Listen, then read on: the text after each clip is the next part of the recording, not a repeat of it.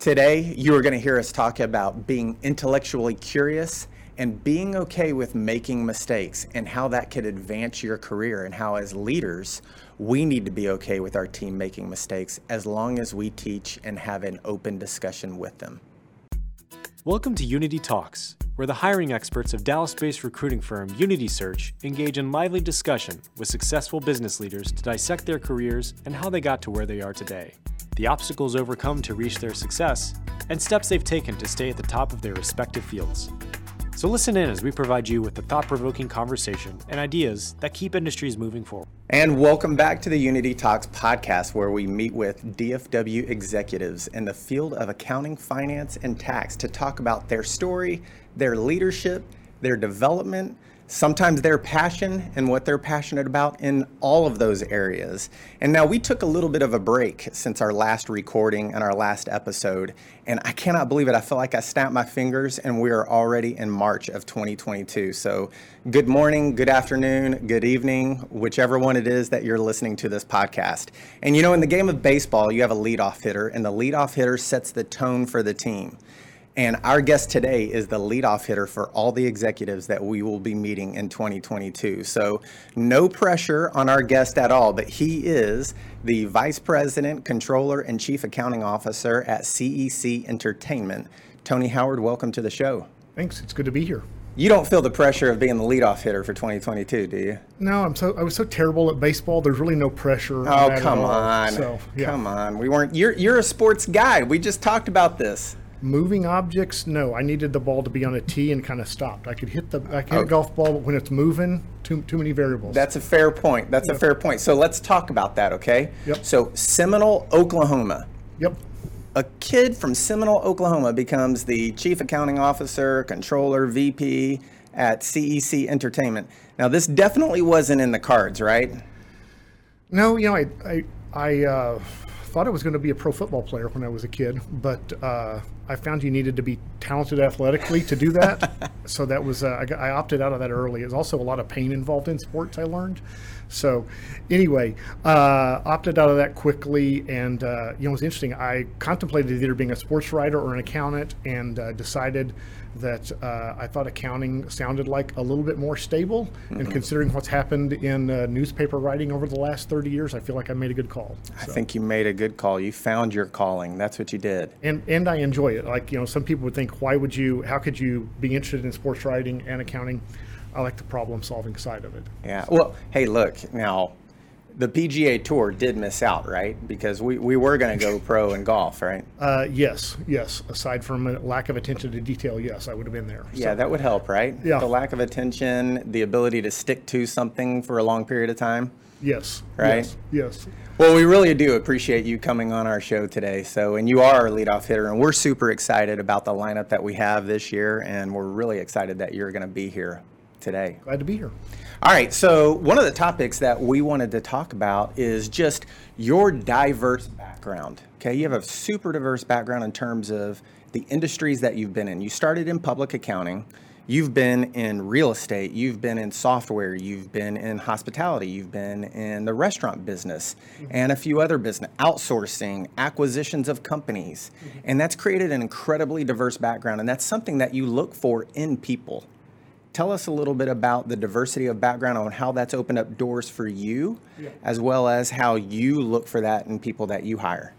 Yeah, you know, I kind of stumbled into it. Um, I worked in public accounting for four years, and that was super foundational for me for probably well up until this job at CEC.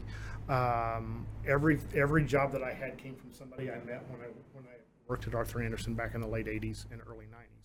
So I was fortunate enough to meet a couple of people there that believed in me and saw potential in me, and I really ended up following uh, one gentleman around for a, a, multitude of jobs, and he hopped industries, and I got to hop industries with him. Mm-hmm. So it wasn't really a strategy of mine to do that, but it really just kind of it, it happened, um, and I really like the diversity of, of what that brought me. You know, you mentioned acquisitions uh, a couple of the companies I worked for were very were very acquisitive, and um, that also just brought a diversity of things. You know, when I, I worked at a company that was originally called FYI Incorporated, we bought a lot of companies around business process outsourcing, but they ran the gamut from being litigation consulting to making copies of medical records or even just cold storage of medical of, of, of different records. And so I found myself sometimes asking these people that we had acquired their business, like, why'd you sell? Like, you know, you had this successful business, you were in good shape, it was making money, why did you opt out? And just asking some of those questions, making sure it was the right time to ask those questions is, is, is key Sure, in that as well. yeah. Um, but I just started asking people questions about the different things, and it, I thought it brought out a very rich diversity and kind of understanding what was going on with different firms. Well, so you're intellectually curious, right? You're not just there to do accounting. Some people are. They're Right. just, yeah, debits and credits all day long. But you went that extra step to what's the why behind the what, as I often say. Yeah. So, h- how did that open doors? Because it, it sounds like you followed a mentor around. I'm, mm-hmm. I'm gonna call him a mentor. You didn't label it that, but I'm I'm gonna call him. A, you you followed a mentor around, mm-hmm. um, but that wasn't the only reason you got those jobs, right? And and so, what doors do you feel like this diversity in your career has has opened for you? Um, I, I I think what it does now is, you know, I was in a job search uh, in 2019 before I came to CEC, and that diversity really allowed me to go look at different businesses. And when people would say, well, you don't have experience in X, I could talk to them about how the experiences that I did have might translate. And I feel like that's one of the things that I've done well in my career is learning something and learning how to apply it in a current circumstance. I could recall back on something that I had done previously uh, and what I learned from that and applied into an, into a new data set or into a new environment. And so uh, being able to sell myself in that was key in, in showing people how uh, how something I learned uh, doing acquisitions might relate to going to work in a software company, and how how do you go from a software company into a 40 year old hotel company? You know, so a lot of those uh, asking asking questions around that was just was super helpful. Yeah. Well, you know, there's that saying, you don't know what you don't know. Right. If you lop off the first two words of that, it's you should seek to know what you don't know. And that's the intellectual curiosity Yeah. that you're talking about. Yes. Right? I think one of the things that's important is to know, you know, knowing what you don't know, and being comfortable with going to ask that question or to look it up. I drive my wife crazy sometimes because uh, I'm just quick to grab my phone and go look up an answer to something. If we're in a conversation with some friends and somebody asks a question, I don't know the answer. I might just go grab my phone and go look at it because, like, hey, we're here. The internet's really cool to look things up, and if you know how to look around, you can you can find things quickly. And so I find myself uh, just having that intellectual curiosity, not only in the business setting, but it, it permeates through kind of most of the things that I do, either professionally or personally. Well, I got to feel that, you know, sometimes as accounting and finance professionals and tax professionals, of which I was once one many, many moons ago, and I would be terrible at it right now. Rehabilitated nicely. yeah, yeah, thank you. I appreciate that. Yes. Just don't ask me about my golf swing. Um, I feel that we become so focused on the numbers and journal entries or what our specific job is, but everything I'm hearing from you today means you can talk to a restaurant owner or a hotel owner mm-hmm. and you can talk about financial results with non-financial people to help them improve their business. Mm-hmm. How valuable is that for a skill for an accountant?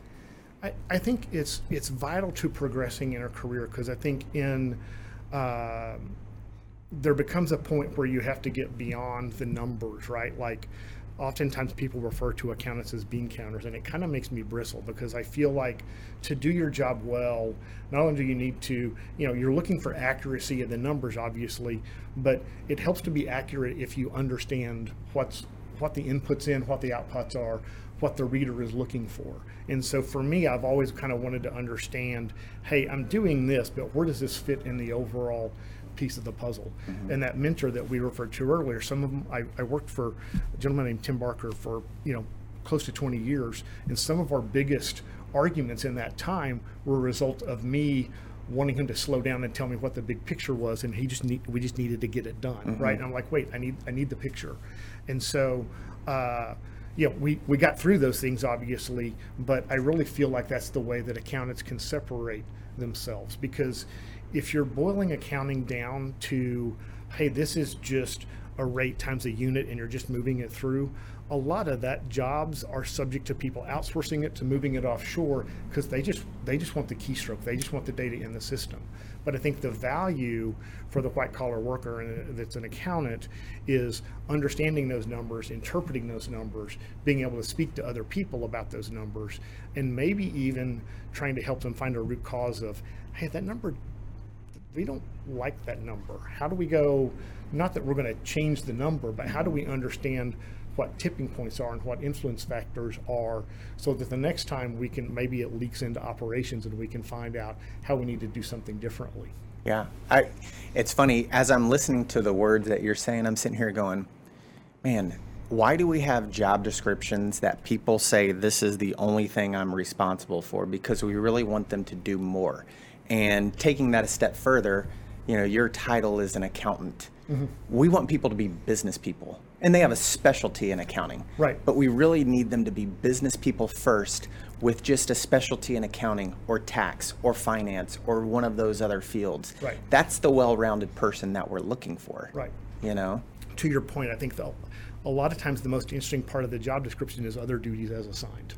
Mm-hmm. Right, because a lot of the stuff you put in the job description, that's the base job, right? That's what you need done on a core basis, and a lot of times, obviously, that's got to be done but it's not the it's not the most life-giving or value-add part of the job, right? And so that other duties, those special projects that come in, those transactions that come in in business today, getting to be a part of those and and running into those problems and running through those problems and solving those, that's the fun stuff. Booking journal entries, not that exciting. Amen. Amen. I did it for like three months and I thought I got to get in a finance job out of this accounting yeah. job. Okay, so how do you then translate that to people you are looking for on your team? Because certainly you're looking for someone with a diversity of background. Mm-hmm. You're looking for a business person, not just an accountant. How do you identify that while you're interviewing people or looking at their resume? You know, uh, that's a that's a great question, David. I think uh, a lot of times, I mean, you can you can look at the resume and you can figure out if they've had a diversity from a background. But if I'm if I'm interviewing a junior worker that has the resume kind of struggles to fit a page yet because they don't have a lot of experience, you can look and see what those extracurricular interests were. Right. Uh, you can also just talk to them, throw some questions out to them, and see how they handle them. Mm-hmm. Right. Uh, I think that also depends upon, you know, working at CEC. Uh, it's an exciting environment right now. We're doing a lot of interesting things, but at its core, we're a family entertainment center owner and operator. So the core business is very stable.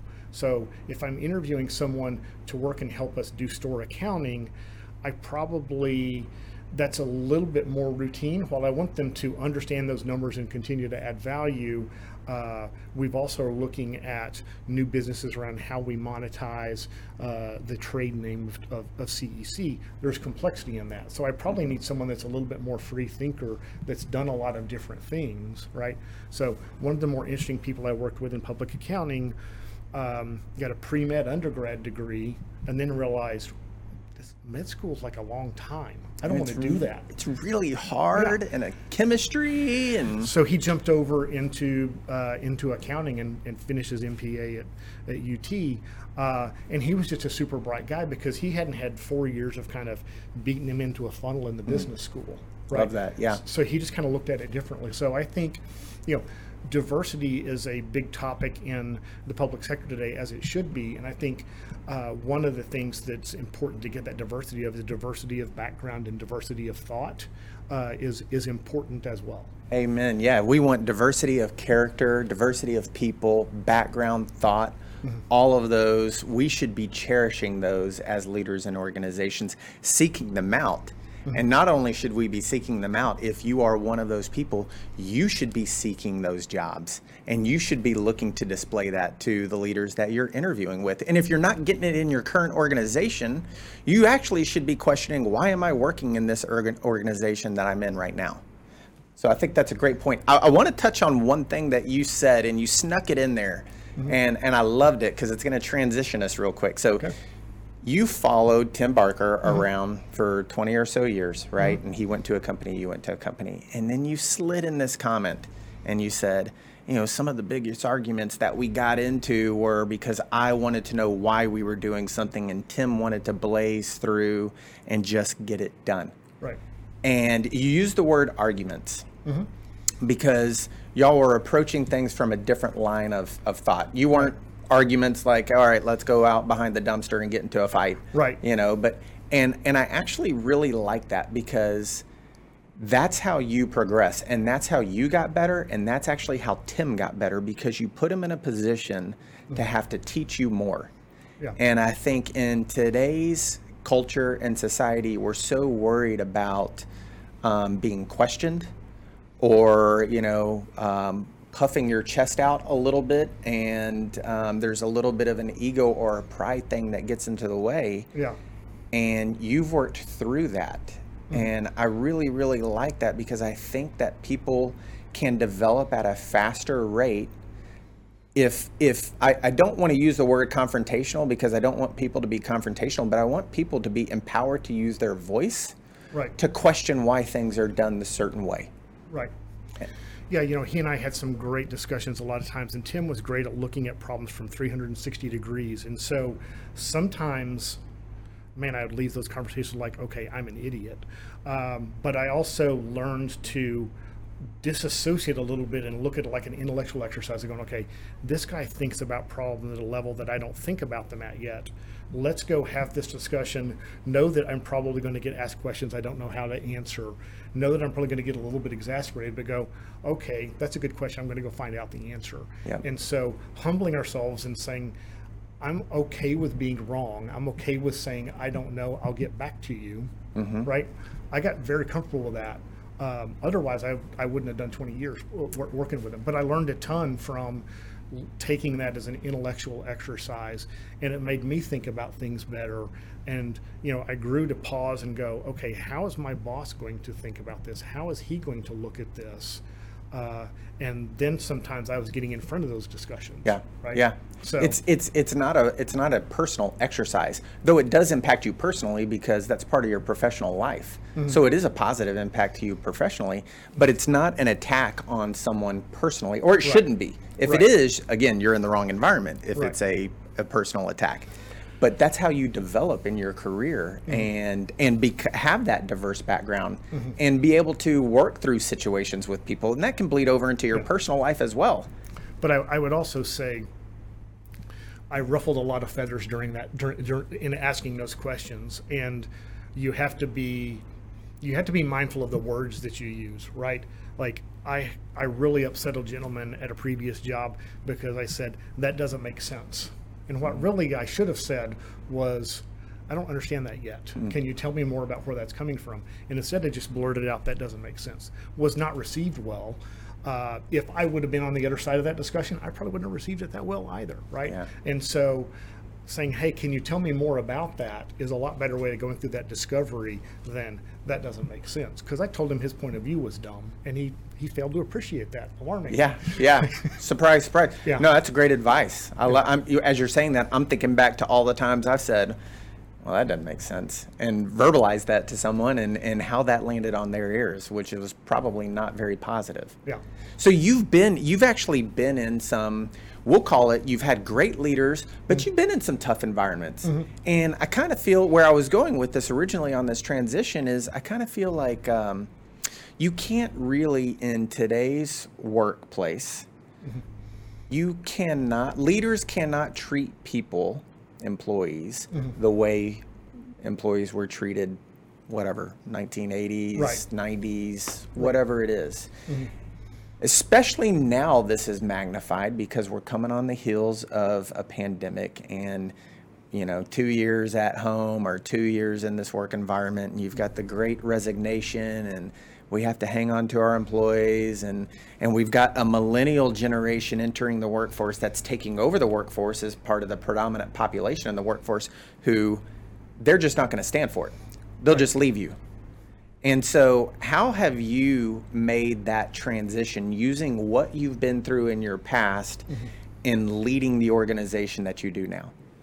That's a, that's a great question. You know, you you and I were prepping the other day. We talked a little bit about how sports has kind of informed leadership a little bit for mm-hmm. for each of us, right? And so I'm going to correlate this to transfer portal. Coaches have to recruit their present team to make sure that they don't re up for the transfer portal, and so I've come to the approach of I need to recruit every day, right? And I do think some people, I think different generations are different, but I also believe that there's some things that transcend generations. Uh, a lot of people want to understand, regardless of their age, where they fit in. Where does what I'm doing fit into the big picture?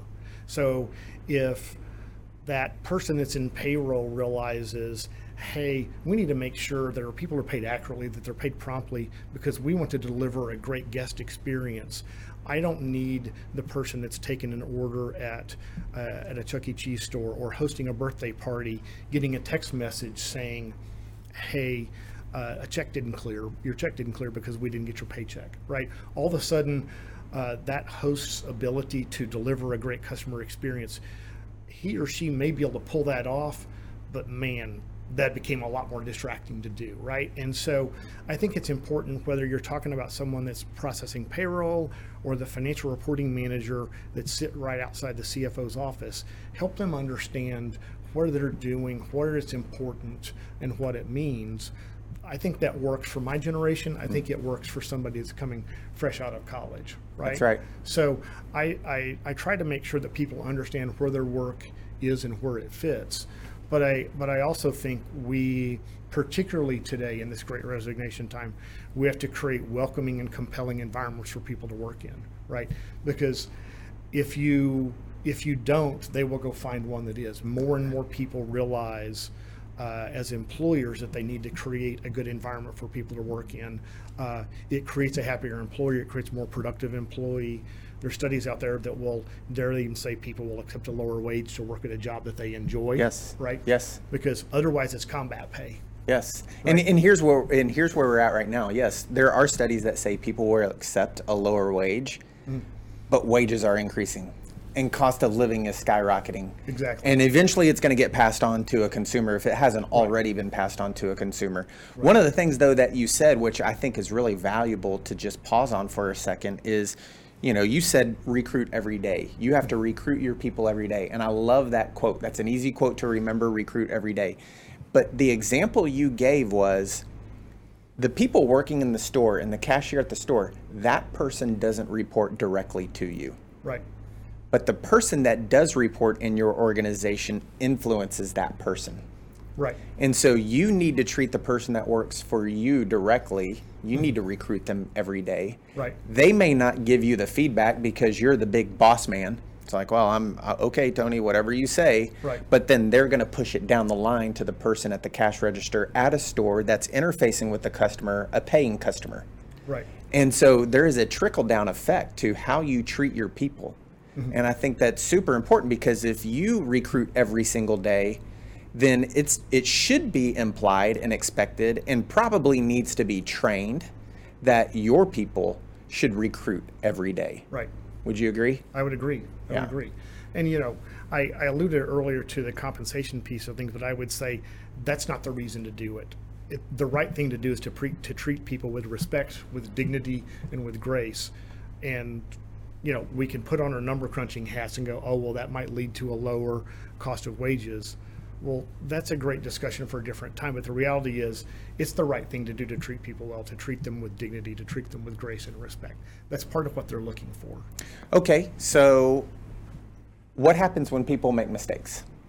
Okay, so someone makes mistakes.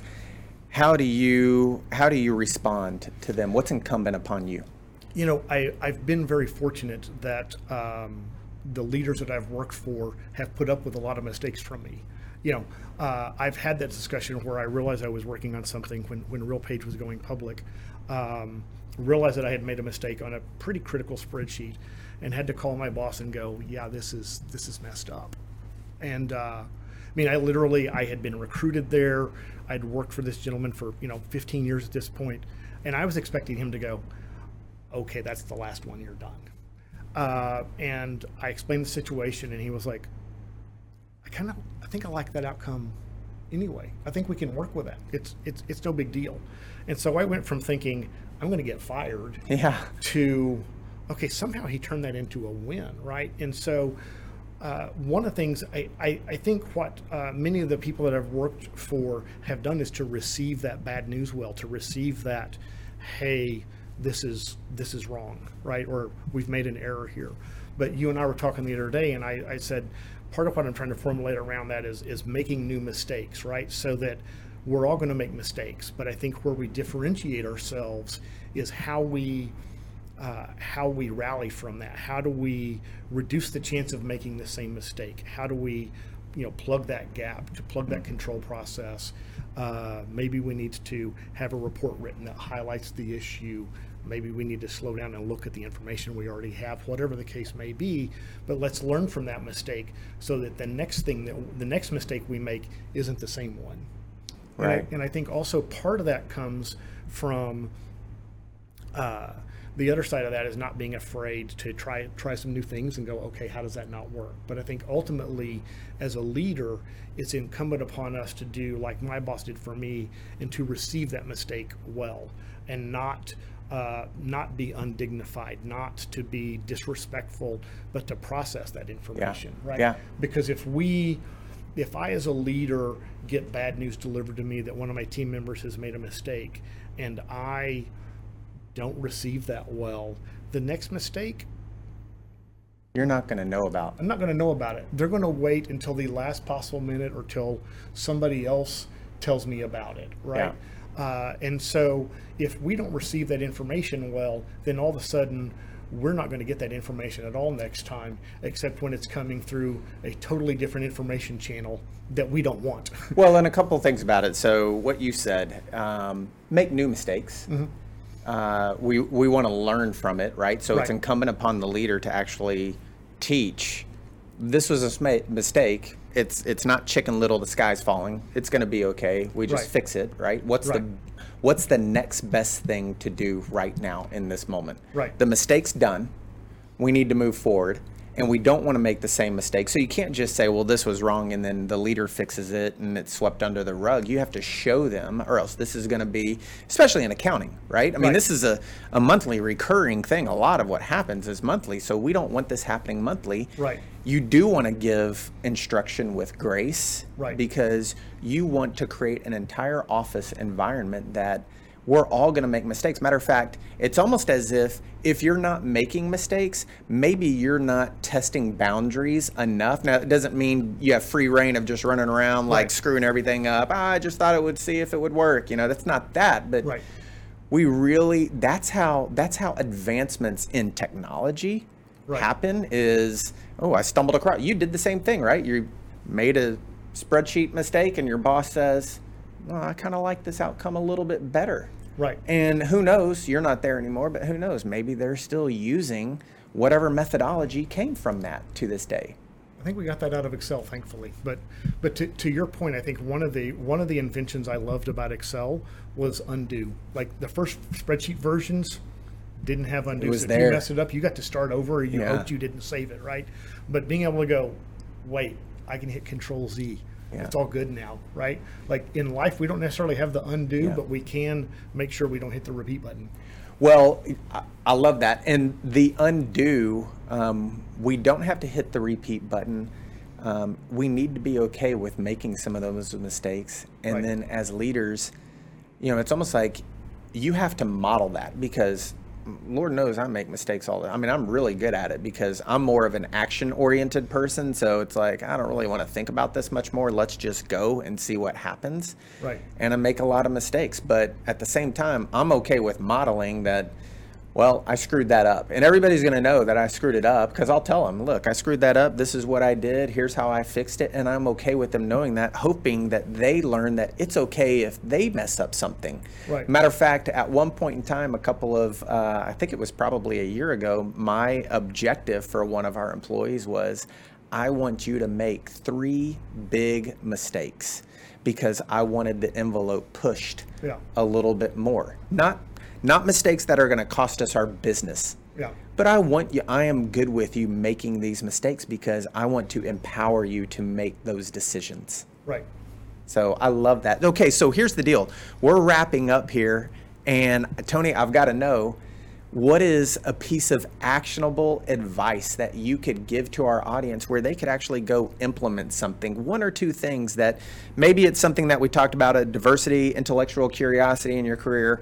Be okay with making new mistakes right? And be mm-hmm. gracious in advising how to correct those mistakes and in leading people and recruiting them every day um, I, I, I, would say something that's on my mind a lot these days is around that making new mistakes piece is really thinking about mistakes also from an aspect of what's the what's the risk and what's the probability of the mistake. I think sometimes today we're so determined not to make a mistake or not to have an event happen that we don't contemplate what's the likelihood of that happening and you know, what is, let's think about probability and let's think about risk associated with that. And so sometimes as we think about it, if we're trying to get comfortable making mistakes, we also might need to think about how do I mitigate the mistake? Mm-hmm. So so then it's okay to make the mistake because I've mitigated it so that the harm in doing the mistake is is less. But if we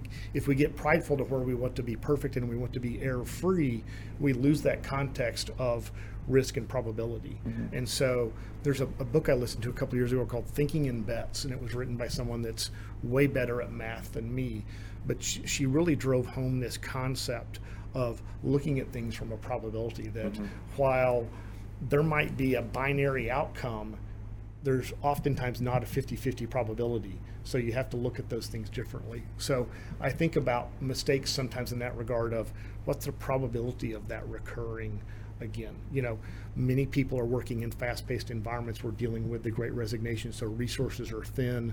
The economy in a lot of areas is booming. So not only do I do I have staffing shortages, I've got increased business activity. It's kind of that people are stretched. I think you have to look at some of the things that you're doing and go, okay, I need to look at the risk of not doing that, mm-hmm. the probability of something bad happening if I don't do that, or as new things are coming in, also doing that triage of what's the probability of something bad happening of that? And what's the materiality of that? And sometimes you risk assess those yeah. and kind of push them to the side. Okay so this that's a higher level discussion right? Mm-hmm. that's higher level thought. That's not like you said she's way better at math than i am. And not that y'all are trying to figure out all these ratios and calculations.